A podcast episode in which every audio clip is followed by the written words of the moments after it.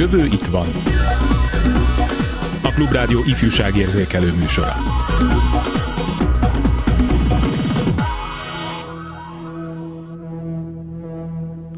A most zajló történelem, vagy mit és hogyan tanítsunk korunk történelmi eseményeiről címen konferenciát tartott az elmúlt hétvégén a Történelemtanárok Egylete. Mai vendégeim a rendezvény szervezői és résztvevői, gyakorló történelemtanárok. Hallgassuk meg őket. Ez lelkes úri szitják, jót tevői szegény népnek, iskolában itt tanítják de nem így volt, ezer évig munkás embert ág is húzta, egy-két ezer úr kötötte, millió jobb ágyát gúzsban.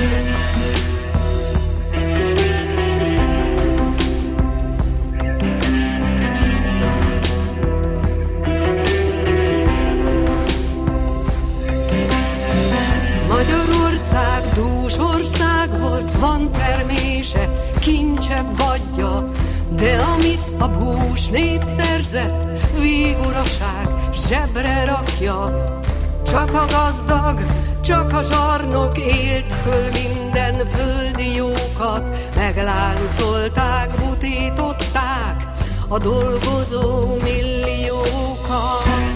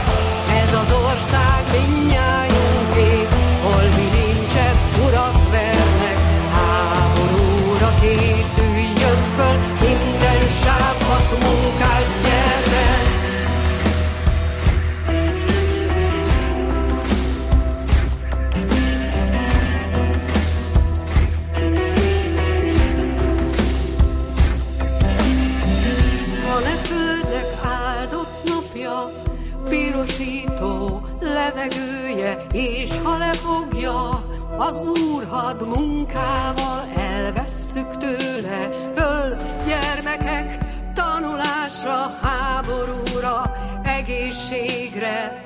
Élesztek majd el a ország megváltott és boldog népen. Megváltott és boldog népen. Megváltott és boldog népen.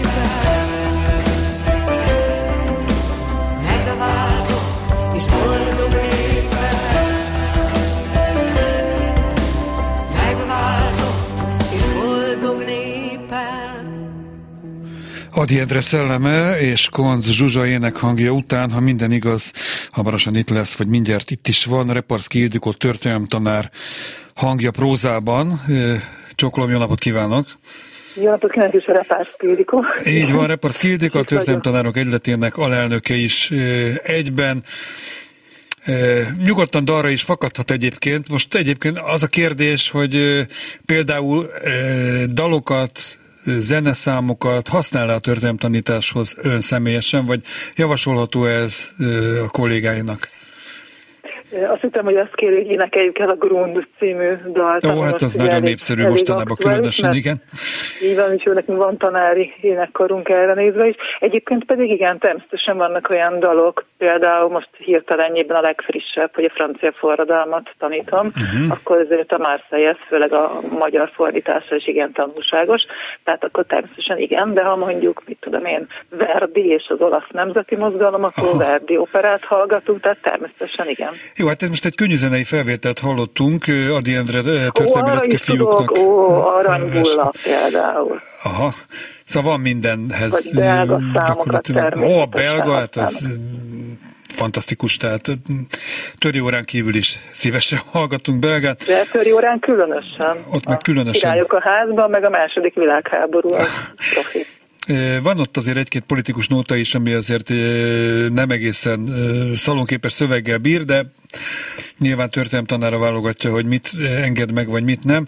Önnek egy konferenciát szerveztek múlt szombatra, aminek hát a címét most még egyszer felolvasom a műsor legelején felütésként idéztem, tehát a most zajló történelme, vagy mit és hogyan tanítsunk korunk történelmi eseményeiről volt a címe ennek a kerekasztal beszélgetést, beszélgetéseket is tartalmazó rendezvénynek.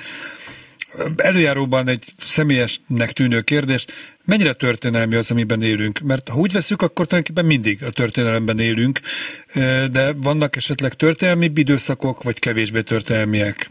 Hogy mit lehet ehhez hozzáfűzni? Egyrészt, hogy ez a délutáni programnak volt a címe, tehát a mhm. délelőtt is nagyon izgalmas, és úgy tudom, hogy arról is fognak majd még szót ejteni, tehát igen, a délutáni kerekasztalnak volt a tematikája, és igen, hát pont erre szerettünk volna reflektálni, hogy ami most zajlik, annak egy részéről azt gondolhatjuk, hogy ez történelem lesz, és benne lesz majd egyszer a történelmkönyvekben, és amiről ezt gondoljuk, azokról persze fontos lenne, hogy beszéljünk a gyerekekkel. Most nyilván nem mindenről jó ma az értékítéletünk, hogy mi kerül be majd a törikönyvbe, de mi nem, de azért mégiscsak az ember érzi, mi az, ami most fontosnak tűnik, és akkor arról érdemes és kell is beszélni. És az volt a felvezetése az egész kerekasztalnak, hogy egyáltalán kell-e mozzajló eseményekről beszélni az iskolában a gyerekekkel. Ön szerint kell? Én azt gondolom, hogy igen, csak azért ez mégsem olyan egyszerű, hogy persze rábólintunk, hogy igen, több okból sem egyszerű.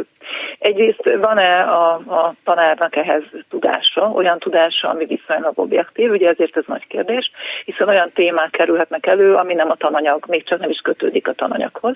A másik meg az, hogy éppen azért, mert nagyon frissen, most történő eseményekről van szó, nyilván nagyon nehéz tájékozódni, még egy tanárnak is a mostani rengeteg hír, meg álhír, meg egyebek közepette, tehát mi az, ami neki felelősen továbbít, mi az, amit ő felelősen tud továbbítani a gyerekek felé, tehát ez mindenképpen problémás.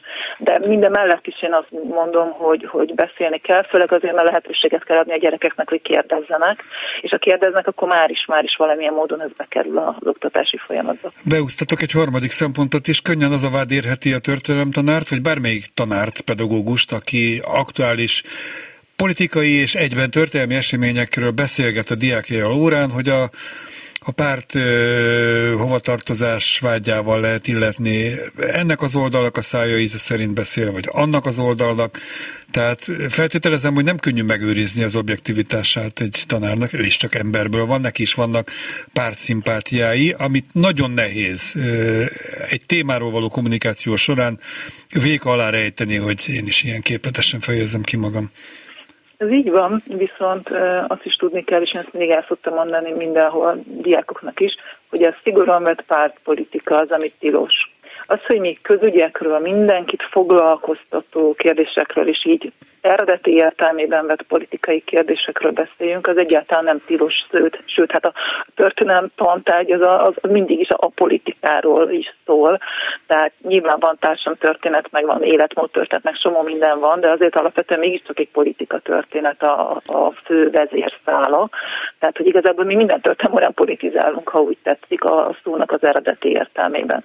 De, de valóban ö, tartózkodni kell szigorúan, hogy ezt a törvény is kimondja, hogy én bármilyen párpolitikai agitációt folytassak. Viszont véleményem lehet, a diákoknak is lehet véleménye, és nyilván egy értelmes csapattal, értelmes véleménycserét vagy vitát lehet bonyolítani. Magyarán egy liberális, vagy éppen konzervatív szemléletű, vagy liberál-konzervatív, mindegy történelem tanár, hogyha neki szegezi a kérdést a diák, beszélt bármiről, elmondhatja, hogy hogyan látja a dolgokat, de hogyha rákérdez a diák, tanár úr, kire fog szavazni vasárnap az országgyűlési vagy önkormányzati választáson, akkor erre kitérő választ kell, hogy adjon?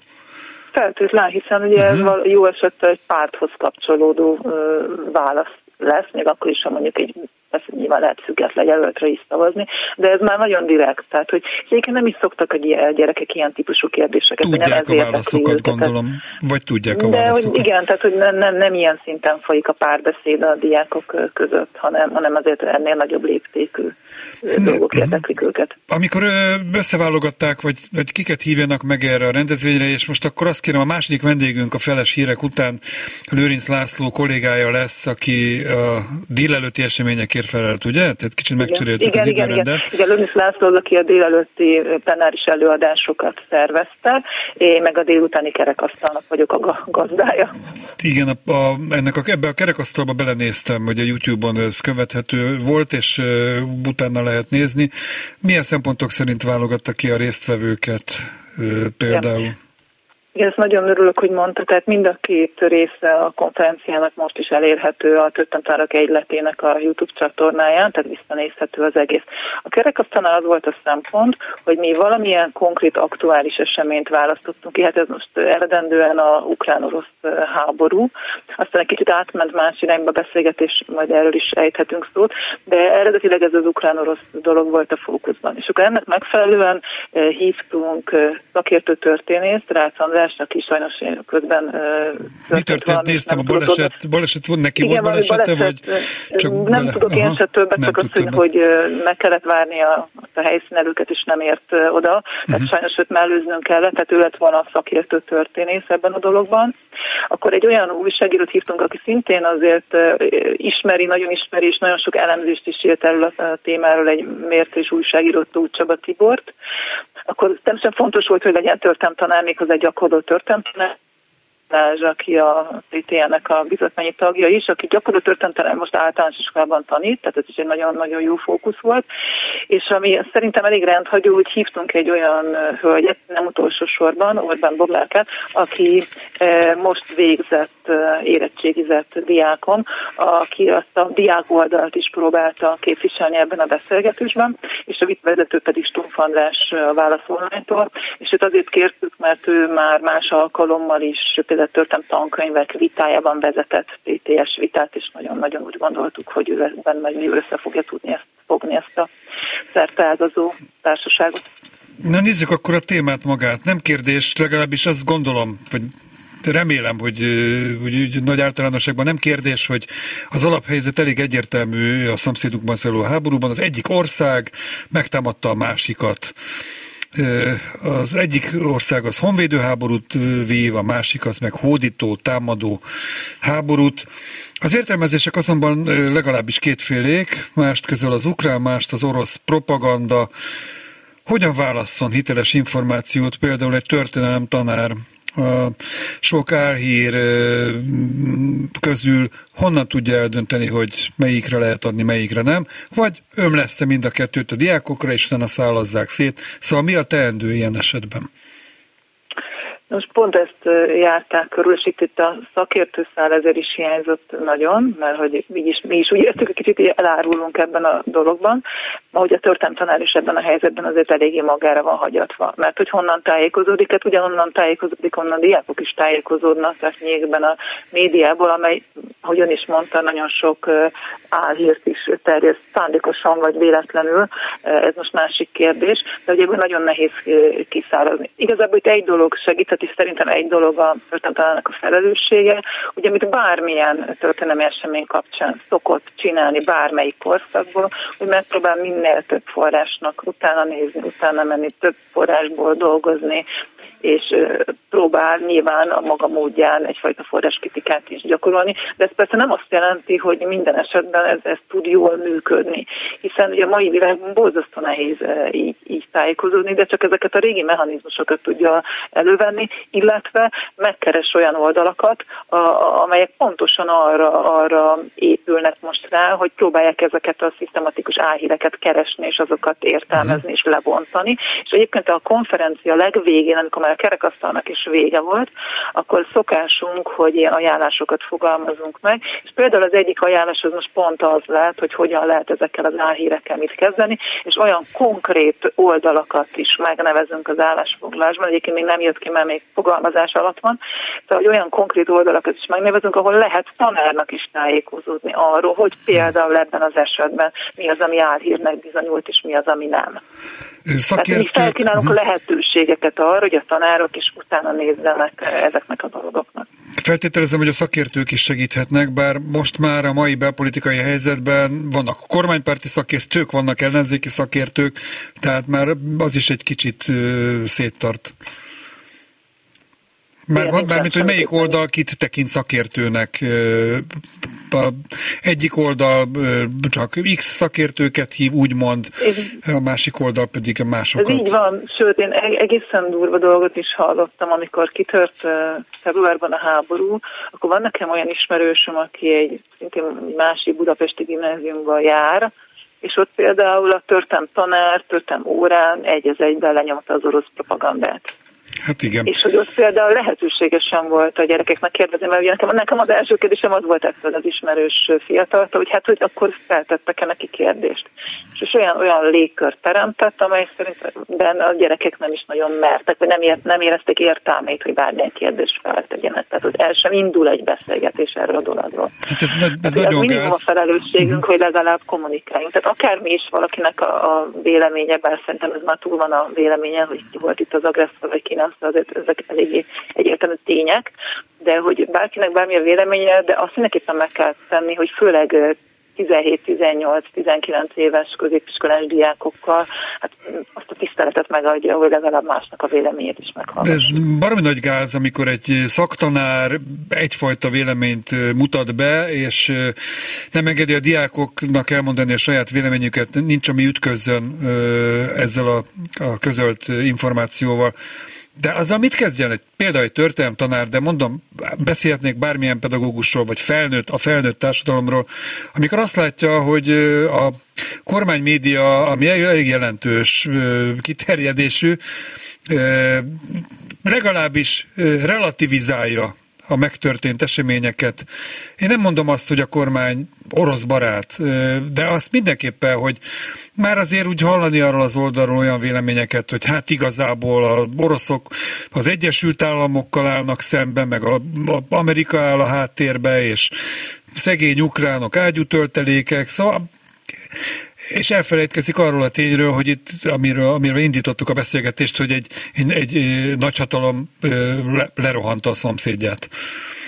Tehát ezzel elég nehéz mit kezdeni, mert azok a gyerekek, akik beülnek a történelmórákra, például, azok rossz esetben jó részt ezt a kormány ö, médiát hallgatják, nézik, olvassák, vagy a szüleik ö, fogyasztják az információkat innen, és ezt közvetítik a gyerekeik felé. Most hál' Istennek én nem kerültem ilyen helyzetbe, de azt gondolom, hogy ha, ha ennyire mm, nem tudnám áttörni az érvelésemmel ezt a falat, amit ön most itt mond, amit mondjuk ez a közmédia von esetleg bizonyos családok köré, de akkor is mindenképpen, én törtem tanár vagyok, tehát nem ezt kell nekem most aktuálisan áttörni, azt gondolom, uh-huh. hanem pontosan azokat a dolgokat kell bemutatni, ami például az orosz-ukrán konfliktusnak a történelmi háttere.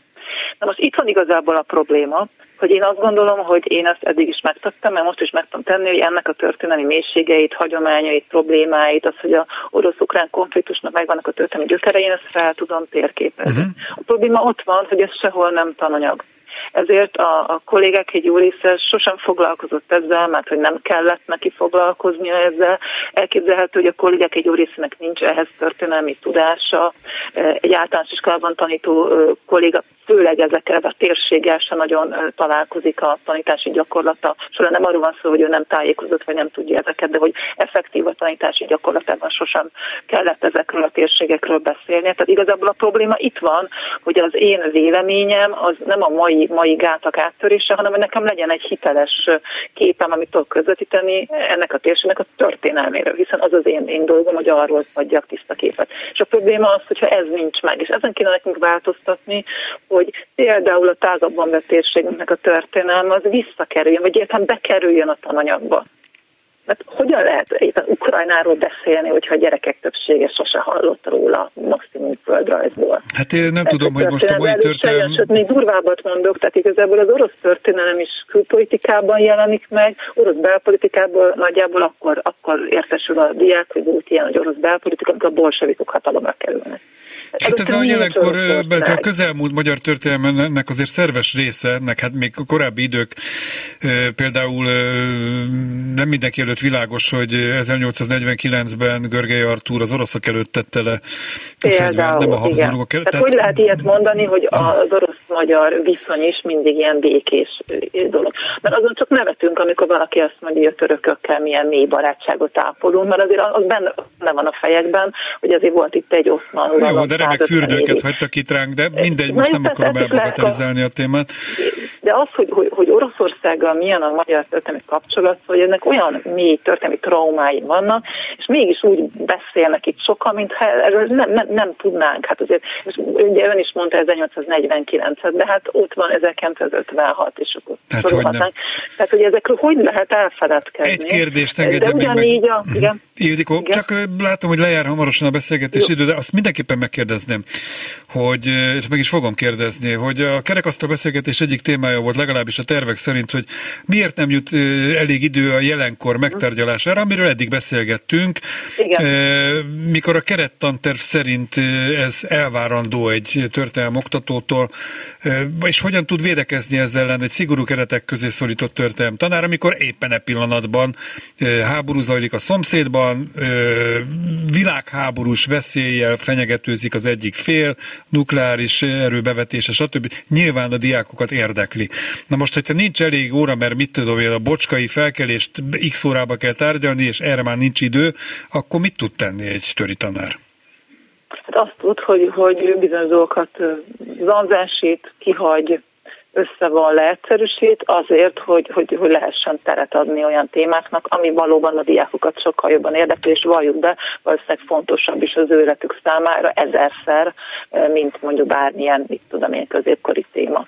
Úgyhogy csak ezt tudja tenni, mert nem tud minden beleférni, és hiába mondja a NAT, hogy kellene jelenkor tanítani, még egyszer a térségünknek a történelme, mert csak annyit mondok, hogy jelenkor itt semmit nem mond. Tehát az, hogy a térségtörténelem az egyáltalán nem jelenik meg. Tehát sem Balkán vonatkozásában, sem Közép-Európa vonatkozásában, sem Kelet-Európa vonatkozásában. És hogyha nem tévedek, akkor az önök egyletének a véleményét különösebben nem kérték ki, amikor az aktuális tananyagot de, összeállították. Szerintem senkinek a véleményét nem kérték ki, de mi elmondtuk a véleményünket, amikor megjelent az első változata. Ugye ez már is jó néhány évvel ezelőtt volt, még 2019-ben, amikor kijött az első változat. Akkor is elmondtuk a véleményünket, amikor kijött a végleges. Akkor is elmondtuk a véleményünket, de ez valóban nem szorozó most sehol sem. Drukkolok önöknek, és készítsék ki a kockás ingeket, stb. stb. Reparszki Ildikóval a történelem tanárok egylete alelnökével, történelem tanárral beszélgettem a múlt szombati konferenciáról. Köszönöm, hogy itt volt velünk tanárnő, hallgassa tovább a műsort. Minden jót! Viszont hallás! Kis zene.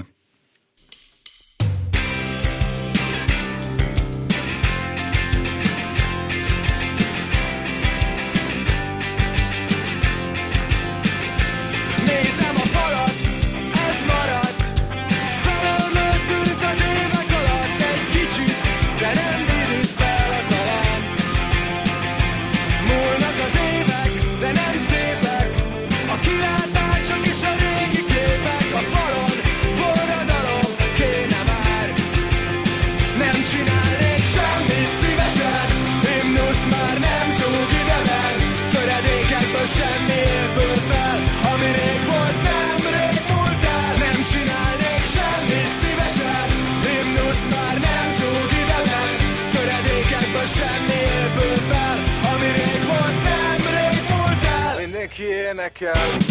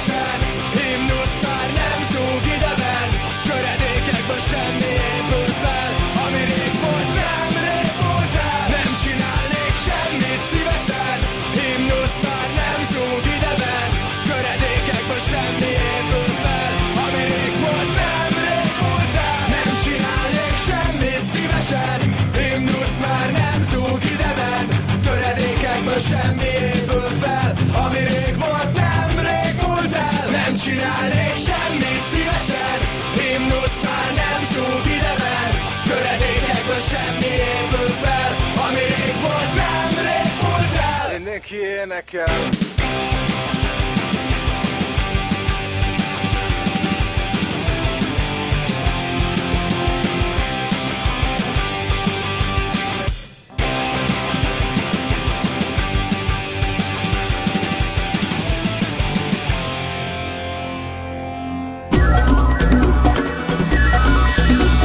A jövő itt van. Háború a szomszédunkban nukleáris fenyegetéssel, megspékelve, inflációval és energiaválsággal kísérve eh, világméretű járvány, szintén súlyos gazdasági következményekkel, klímakatasztrófa az ablakban, Mondható, hogy a korábbi évtizedek történésénél lényegesen történelmi időket élünk.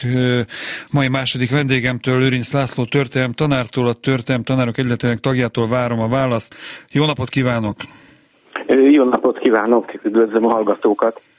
Hát amikor az ember benne van a történelemben, akkor mindig sajátosan sajátos a, a nézőpontja, vagy látja, vagy nem látja. Én azt hiszem, most mi úgy látjuk egyelőre, hogy valóban kicsit sűrűsödnek az események körülöttünk. Ez mivel magyarázható azzal, hogy itt közvetlenül a szomszédukban zajlik a háború, illetve hát a klímakatasztrófa az mindenkit érint, az infláció az pedig hát nálunk különösen magas. Most csak néhány dolgot említettem, energiaválság is hat ránk. Tehát azért voltak háborúk az elmúlt években, évtizedekben is, csak olyan messze. Ez nem lépte át az inger küszöbet talán. Hát, vagy régebben, hát a, a délszláv háború azért a közelünkben zajlott, Igen. de nem éreztük ennyire fenyegetőnek, révén, hogy nem volt benne atomhatalom. Nem, de azért megfenyegettek igen. Magyarországot, ha jól emlékszem, a szerb nacionalisták, hogyha itt na, nagyon ugrálnak, vagy nem tudom én, akkor megküldik a Paksi atomerőművet valamilyen rakétával. Tehát én emlékszem azokból az időkből ilyen fenyegetésekre, ami lehet, hogy nem hivatalos volt, de minden esetre ez terjedt. Igen, minden esetre ennyire sűrű, körülöttünk a, a, a világ, amikor úgy érzik, hogy ennyire beindult minden, aztán a 89-90-ben volt a rendszerváltás uh-huh. körül, amikor különben külső fenyegetés is volt, mert volt néhány nap, amikor úgy nézett ki, hogy Románia fenyeget, ugye román forradalom hogyne, hogyne. bizonytalan pillanataiban. Igen. Jó, most minden esetre sok minden, hogy az elején is soroltam, világjárvány, háború, energiaválság, klímakatasztrófa, tehát sok minden sűrűsödött egyszerre. Mindig volt Igen. valami, de ez egy kicsit ilyen soknak tűnik. Igen, nekünk most hétvégén tanároknak volt egy konferenciánk, a történelem tanárok egyletének szervezésében, és ebben például volt egy kerekasztal beszélgetés, aminek pont ez volt a témája, hogy ezek a körülöttünk záporozó események, ezzel mit lehet kezdeni a történelem órán? Ez ugyan jelenkori, tehát mondjuk a történelem határán zajló események, és nap mint nap alakulnak, de a diákokat sokkal jobban izgatja, mint a, a régmúlt, vagy legalábbis nagyon alkalmas arra, hogy ehhez kapcsoljunk régmúlt eseményeket is, és úgyhogy Úgyhogy ezen minden esetre a kerekasztal beszélgetésen, amit Stumpf András vezetett, és... Igen, Reparszki Ildikó kolléganője a műsor első felében részletesen beszélt erről a délutáni, mármint a szombat délutáni rendezvényről. Ön viszont ha. a délelőttér volt felelős, ha jól tudom, amikor igazából előadások voltak. Kik adtak elő, és, és miről? Igen, hát rögtön ehhez kapcsolódik a jelenkori eseményekhez Dukcsik Csaba előadása, a professzor úr tulajdonképpen azt vizsgálta meg, hogy az oroszok és az ukránok képe hogyan változott az utóbbi egy-kétszáz évben itt Magyarországon. Ő egyfajta ruszoszkepticizmusról beszélt, vagyis arról, hogy volt mindig is egy tartás az orosz támad, az orosz terjeszkedéstől, karikatúrákkal, idézetekkel szellemesen mutatta ezt be, és ez alól tulajdonképpen két kivétel volt, amikor 45 után ö, megérkeztek Moszkvából az új vezetők, és, ö, és a kommunista korszakban volt egy ilyen keletről jön a fény, reménykedés és szeretet Oroszország iránt, illetve jelenleg a jobb oldalon érzékelhet, hogyha a kommenteket olvassuk a, a neten, és ő azt mondja, hogy ez azért ez utóbbi furcsaság, tehát ez a, ez a külön feltétel nélküli szeretet a jelenlegi orosz vezetését, illetve az akkor aktuális orosz vezetését, ez azzal is magyarázható volt, hogy volt egy félelem és, és ellenszem a nyugattal szemben, ez közös a két szélsőség esetében, a modernizációval szemben, és ellenségem ellensége a barátom alapon vonzódtak, vagy vonzódnak ezek a, az irányzatok Oroszországhoz. Egy másik érdekesség, amit még megemlített, hogy ugyanakkor Ukrajnát teljesen negligálta ez a, ez a minden oldalról Magyarország és a magyar közvélemény. Hát itt akartam közbeszúrni, bocsánat, hogy közbe kotyogok, de hogy Ukrajnáról azért 90 előttig, mint a Szovjetunió egyik legnagyobb tagállama, ezen túl, ugye mi a Szovjetunióval voltunk határosak, és azok már ruszkik. Tehát igazából az, hogy léteznek ukránok is, az nem akarok túlozni, tehát 90 után nyilván az, lehet említeni néhány ökölvívót, Klitschko, aki most talán Kiev polgármestere, vagy Shevchenko nevű futbalistáról tudunk, aki tudom is melyik csapatban, már neves európai klubcsapatban focizott, de igazából mit tudunk az ukránokról? Szlávok, oroszul beszélnek, vagy szinte oroszul beszélnek, egy kutya. Nem éppen az orosz agresszió az, amelyik egy kicsit, meg egy Zelenszky találkozással műtőasztalon, tehát ennek a kettőnek, ami az ukrán öntudatot, az ukrán nemzettudatot, az ukrán karaktert életre hívta? Hát, vagy legalábbis felerősítette, mert azért ez volt már, de valóban úgy van, hogy innen nézve nem csak a szovjet birodalomban, tűnt el számunkra a magyar nézőpontból Ukrajna, hanem akkor is, amikor még a cári Oroszország részét képezte, uh-huh. úgy belehomályosult ebbe a hatalmas birodalomba, mint számos más része. És valóban most tűnik föl igazán, egyrészt az itteni közvéleménynek, hogy ez az ország létezik, másrészt pedig a Hát valószínűleg megerő, én is azt gondolom, bár erről nem volt szó, de is azt gondolom, hogy megerősítette az ukrán öntudatot, összetartozásodatot, különben olyan emberek kebelében is, akik amúgy orosz anyanyelvűek, csak ott élnek. Kik voltak még előadók, milyen témák érint? Három előadás volt még ezen kívül délelőtt. Az egyiket Pálfi Géza tartotta, aki a kora újkor egyik legjelesebb kutatója, és azzal foglalkozott, hogy a hagyományos ö, magyar történetszemléletben, és ez tükröződik a jelenlegi, noha egyre újuló, újuló, majd visszarégi esedő tankönyvsorozatokban is, ö, úgy jelenik meg a Habsburg birodalom a kora újkorban, mint valami gyarmatosító, vagy jobb esetben valami elnyomó, valami kellemetlen. Kicsit úgy, ahogy az egri csillagokban, ugye, hogy csak várnak tőle valamit, de nem tesz semmit. Miközben itt volt egy egymásra utaltság, és a, a Habsburg birodalomnak nagyon fontos része volt abban, hogy Magyarország egy része megmaradhatott a töröktől függetlenül. Tehát a két, két rész között a, a Magyar Királyság és a, a, az uralkodó többi koroná, koronája és tartománya között volt egy együttműködés.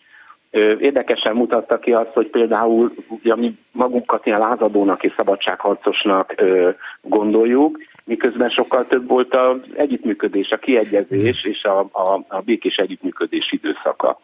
Tehát ezzel ö, foglalkozott az ő előadása. Szinte, igen? Csak annyi, hogy ez hogyan kapcsolódott a jelenlévő, felteszem szép szem a jelenlévő kollégák tanításba való be, tehát hogy, hogy ebből mit tudnak magukkal vinni hétfőtől, meg a következő időszakban a katedrára, a saját tanítványaik felé?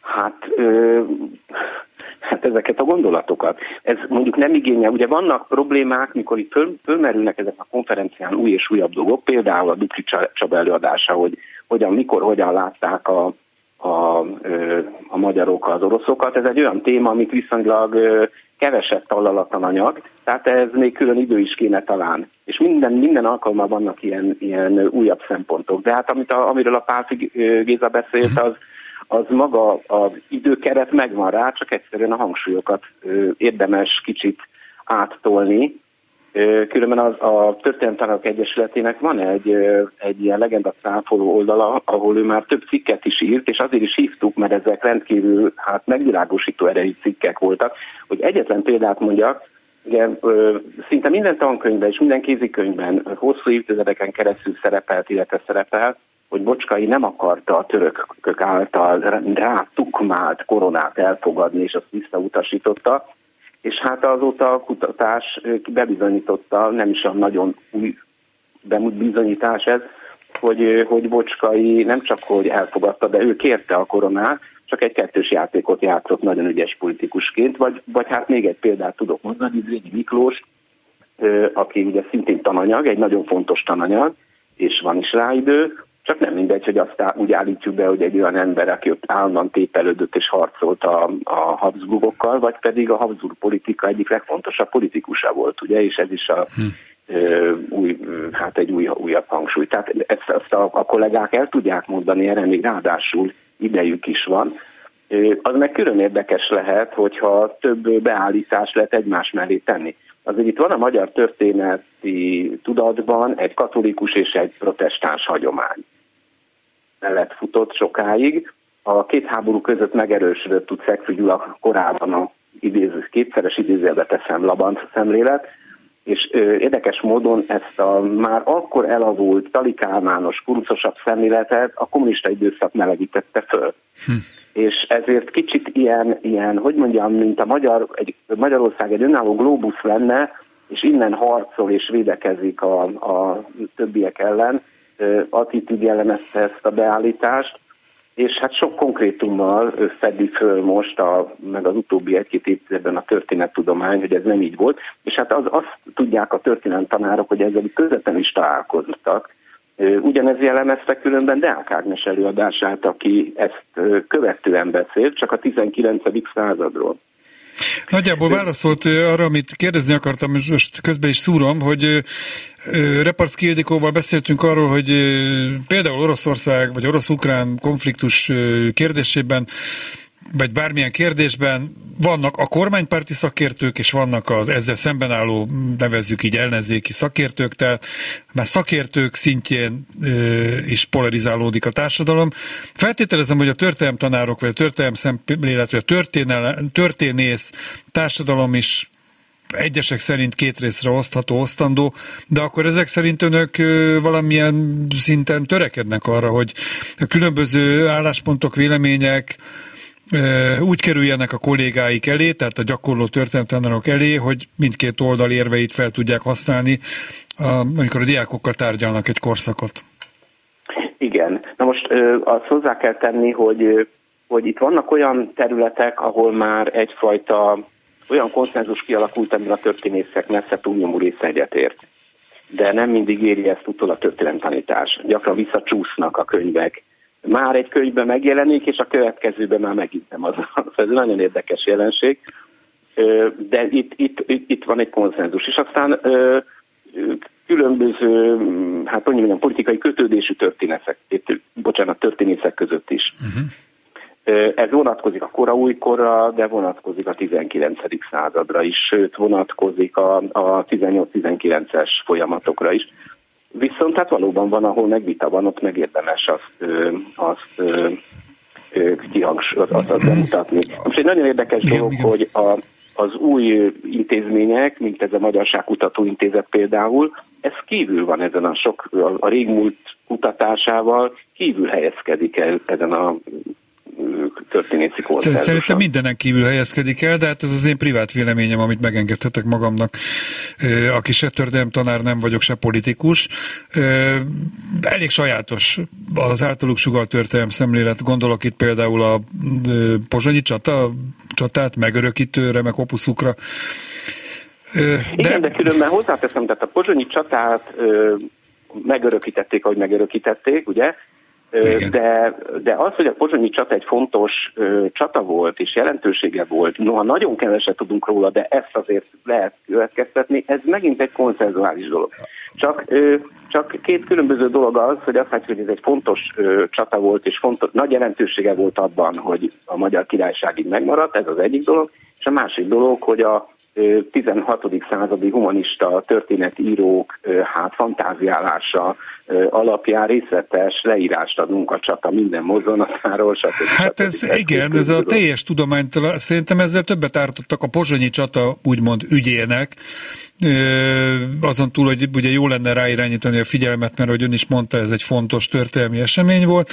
Többet ártottak, mint használtak, azzal sokakat eltávolítottak, hogy hát ez, ez egy gicsparádi, amit itt felveze, felvonultattak. Még a történelemmel egyébként nem is napi szinten foglalkozó laikusok.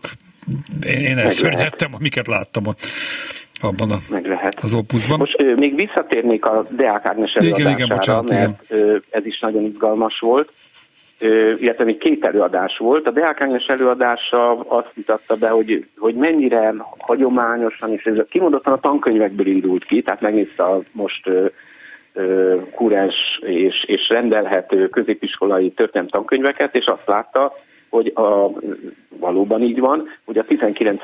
századi eseményeket benne 1848-szal vagy 1867-tel úgy taglalják, mint hogyha csak Magyarország lett volna, és nem pedig beékelve egy, egy hát hogy mondjam, a környező országok, illetve hát a hazugbirodalom szövegkörnyezetébe. Uh-huh. Tehát, és itt onnantól nézve teljesen más. Tehát, De ez a furcsa, hogy én az átkosban már egy ilyen beágyazott szemlélet alapján tanultam, pedig azt marxista történelm szemléletnek nevezték annak idején, de hát nyilván voltak előzményei a pesti forradalomnak is a környező országokban.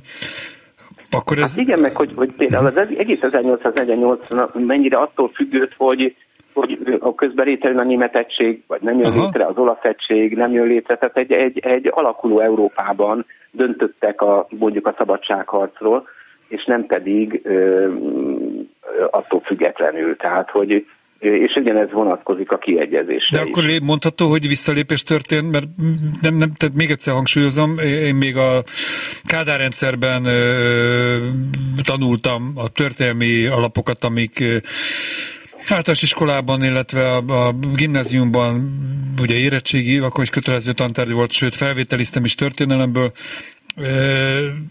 De akkor ezek szerint ahhoz a történelem szemlélethez képest volt egy visszalépés, amelyik a magyar történelmet leszakítva a régióból, kiszakítva a régióból saját entitásként kezdte tárgyalni, vizsgálni? Én azért azt gondolom, hogy visszalépés nem volt, sőt a rendszerváltás után kimondottan előrelépés történt. Talán most van egy kis visszatáncolás, remélem, hogy nem egészen a kádárkorig, de hogy azért ez egy elég régi hagyomány. Tehát az, hogy annyira nemzetcentrikus, annyira nem is jól mondom, hogy nem, hanem annyira Budapest-centrikusan nézni a történeteket, hogy abból kihagyni a, a, a, az egyéb szereplőket és azok hatását a magyar politikára, ez azért egy régebbi hagyomány szerintem. Világos, maradt még két... Más kérdés, hogy, hogy lehet, hogy önnek egy remek tanára volt, aki ezt, ezt jól, jól, jól kezelte, mert szerintem a könyvekben azért ez Hát változó, attól függ, hogy melyikbe igen, tehát volt, voltak jobb és, és, és rosszabb kiadások. Cegvidi... Ezekben a mhm. könyvekben a professzor asszony ezt a... Világos, látta. csak zárójel Kafka Margit gimnáziumban érettségiztem, és az a Ceglédi tanárnő volt a történelem tanár, egyik gyakorló iskola volt, tehát rendszeresen egyetemi hallgatók, végzős egyetemi hallgatók is tartottak órákat, tehát ott elég komoly volt a történelem oktatás. És nem, nyilván nem mondom azt, hogy ez az egész Kádár rendszerben így zajlott, és a tankönyveket meg nem akarom minősíteni, de maradt még két előadás, nagyjából egy olyan négy-öt perce maradt arra, hogy ezekről is beszámolja röviden, tanár úr. Egy előadás egy, maradt, igen, igen, ugye, mert a, a Dubcsika Pálf és a Deák előadásról beszéltem. Révész Tamás egy nagyon fiatal hadtörténész, nagyon fiatal és nagyon tehetséges történész, aki már most olyan előadó, mint hogyha ebben évtized, több évtized gyakorlata lenne.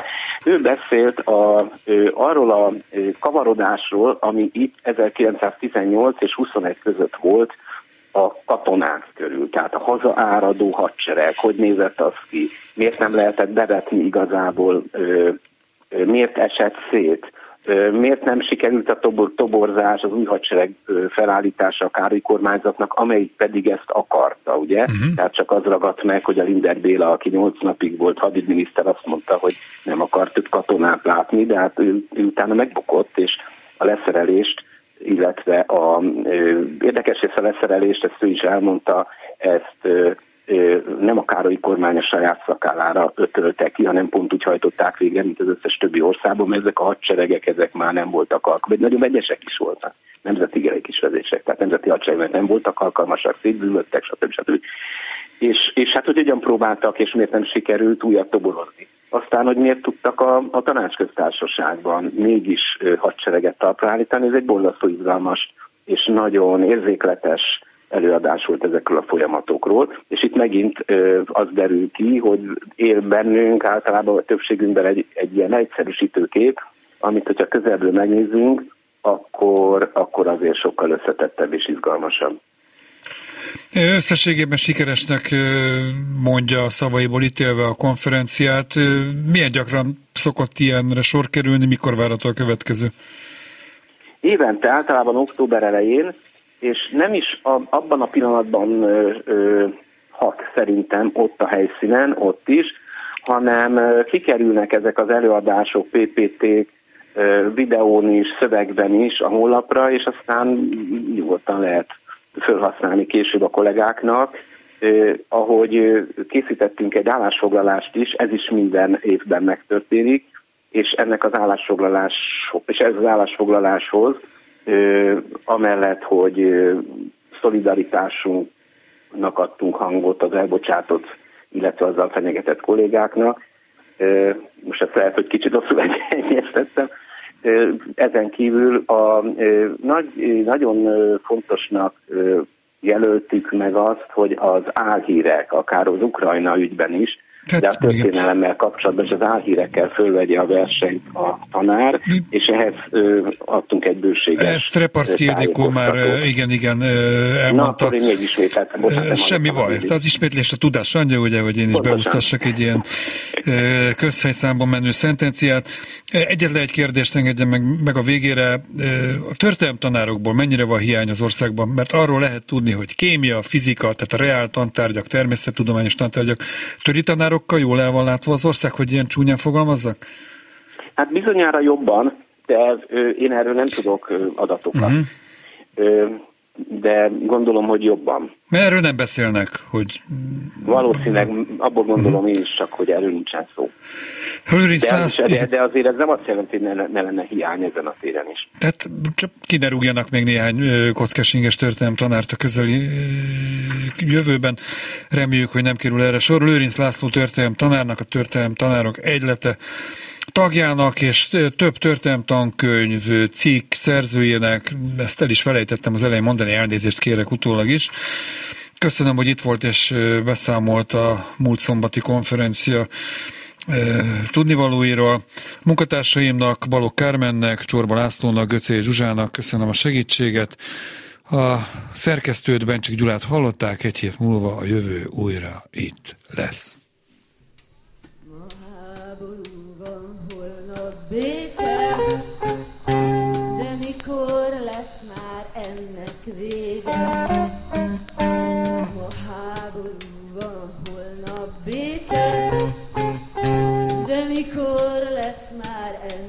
vége. Ma béke van, és holnap háború.